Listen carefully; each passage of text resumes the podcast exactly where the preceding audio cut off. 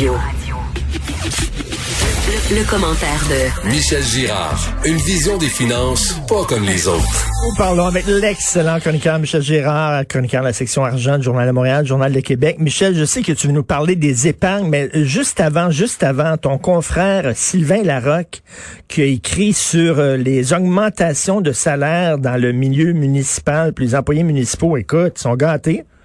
Hein? Ah, ben écoute, les gars. ça, non, mais ça nous rassure, n'est-ce pas, de voir que nos fonctionnaires municipaux gagnent bien, euh, gagnent bien euh, leur vie. Effectivement, euh, on note quand même des, des, une rémunération globale extrêmement alléchante. Ben oui.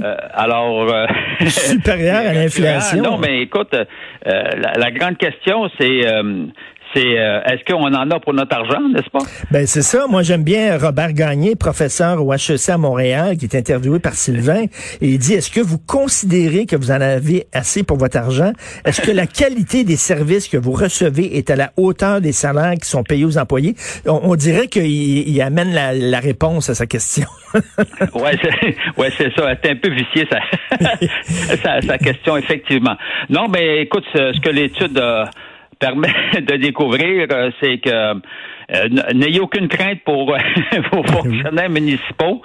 Euh, ils vont bien, ils vont bien se sortir de l'actuel Covid 2019. Et quand tu vois, Michel, de rémunération globale, surtout dans les grandes villes. Hein? Ben oui, les grandes villes. Puis quand tu vois en plus, ils sont super bien payés. Puis en plus, on le sait, la, la, lourdeur de la bureaucratie à Montréal, on a plus de, de quasiment d'employés municipaux, puis de conseillers, puis d'arrondissements, tout ça qu'à New York, puis à Toronto. C'est lourd là. Oui, c'est un système particulier au Québec. Euh, il faut, il faut, il faut en convenir. Euh, oui, d'ailleurs, à un moment donné, ça serait bon quand même que quelqu'un ose se pencher euh, là-dessus. Ben oui. C'est-à-dire que les administrations municipales acceptent, n'est-ce pas, de faire étudier, voir si on pourrait pas euh, justement euh, alléger euh, toute cette lourdeur administrative. Je pense qu'il y aurait du travail là, puis on pourrait, en termes de productivité, je crois qu'on pourrait, ben on pourrait gagner. J'en conviens quand, quand même que, que c'est pas facile de gérer des grandes villes, mais mais en tout cas, ce qui est rassurant, c'est de voir qu'ils sont bien rémunérés. Oui, les, les, fonctionnaires provinciaux doivent dire qu'est-ce qu'ils font municipal qu'on fait pas nous autres? Comment ça fait? Les autres sont mieux payés que nous autres. En tout cas, bref, on va parler des épargnes où c'est qu'on met nos épargnes en, période de, de COVID? Écoute, on a, je t'avoue euh, qu'on a un sérieux problème au moment où on se parle. Je m'explique. Euh, si tu laisses ton, ton épargne dans les dépôts à terme euh, ou, en banque, là, ou dans les certificats de placement garanti, euh, écoute, tu, tu, vas obtenir un rendement du genre moins de 1% probablement un demi de 1 ah, ouais. Alors, donc, c'est catastrophique. Tu perds pas, tu cours aucun risque, mais... Mais, tu gagnes pas grand-chose. Hein. Tu n'as pratiquement rien pour, pour ton épargne. Là, tu dis, je fais quoi là? Est-ce que je m'en vais investir dans des obligations négociables? les obligations négociables, c'est que c'est pas compliqué, c'est que les, les gouvernements, et Dieu sait que le gouvernement fédéral y contribue largement en, en émettre sur, sur le marché des obligations négociables. Les gouvernements doivent emprunter, n'est-ce pas, pour financer leur lot de déficit.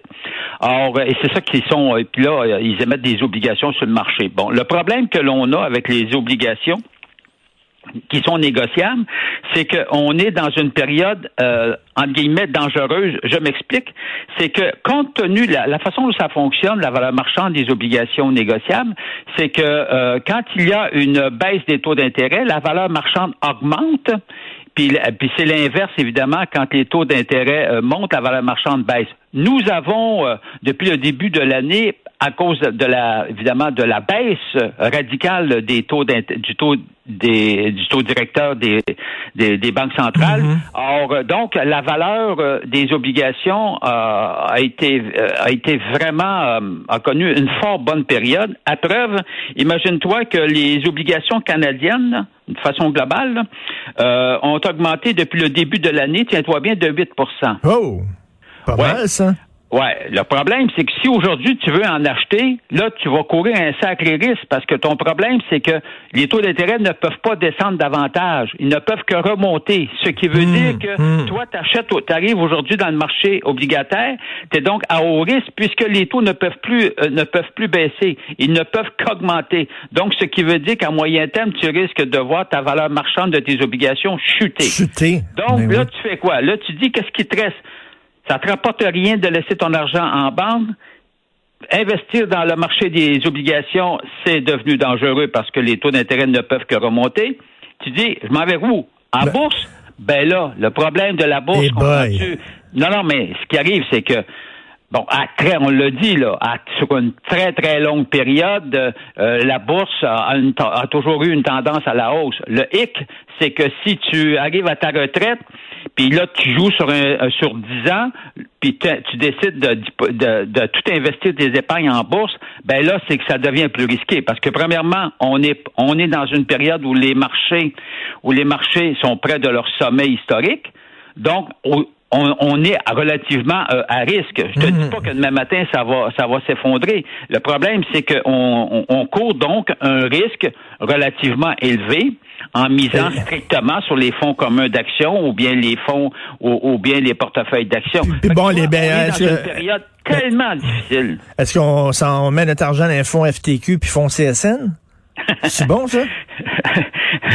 bon, premièrement, là, t'es es sûr d'une chose, c'est que euh, à moins que tu investisses quand tu as 64 ans, puis par- parce que c'est la dernière année où tu peux investir et bénéficier des Ben crédits d'impôt alléchant de 30% pour le fonds de solidarité de la FTQ ou 35% pour le fonds d'action de la CSN. Mais l'avantage, c'est que si tu arrives sur le marché du travail, ou bien tu es là, tu as, 40 ans, puis tu investi dans les... Premièrement, tu peux pas sortir ton argent avant ta retraite. Donc, tu mises sur le long terme. tu es forcé de miser sur le long terme. Ce qui, ce qui actuel, ce qui jusqu'à présent, depuis la création du fonds de solidarité de la FTQ, a été très payant jusqu'à présent. Ben oui. Non, non, mais c'est ça, c'est que ça a été parce que c'était sur du long terme. Or, euh, et euh, mais encore une fois, il faut savoir euh, que les fonds de travailleurs, ben, ils investissent dans du capital de risque. Remarque, regarde, je vais te donner un exemple. Le, le fonds de la FTQ, depuis les dix dernières années, a rapporté un rendement annualisé, puis là, je compte même pas les crédits d'impôt, de 6,4% ce qui est concurrentiel nettement avec la bourse canadienne. Ben oui, c'est bon, c'est ce- bon. Puis en plus, tu as bénéficié, oui. En plus, tu as bénéficié d'un crédit d'impôt. Le hic qu'on a avec les fonds de travailleurs, c'est qu'on est, on peut pas. Ton REER, c'est que tu peux pas investir cumulativement plus de 5 000 dollars par année dans un dans, dans, dans les fonds de travailleurs. C'est-à-dire que ce soit fonds d'action de la CSN ou, ou le fonds de la FTQ. Pour les deux, c'est un maximum de 5 000 dollars cumulatifs. Alors, euh, donc, c'est ben, c'est intéressant, évidemment, pour euh, jusqu'à 5 000, mais après ça... Ben oui, euh, après ça, si t'as plus d'argent placé que ça. ben là, il faut, faut que tu cours des risques ou ben tu décides de, de placer ton argent, de le laisser traîner en banque, tu rapportes rien. Écoute, tout ça jusqu'à la fin de la, de la crise de la COVID qui est pour euh, 2032, je pense.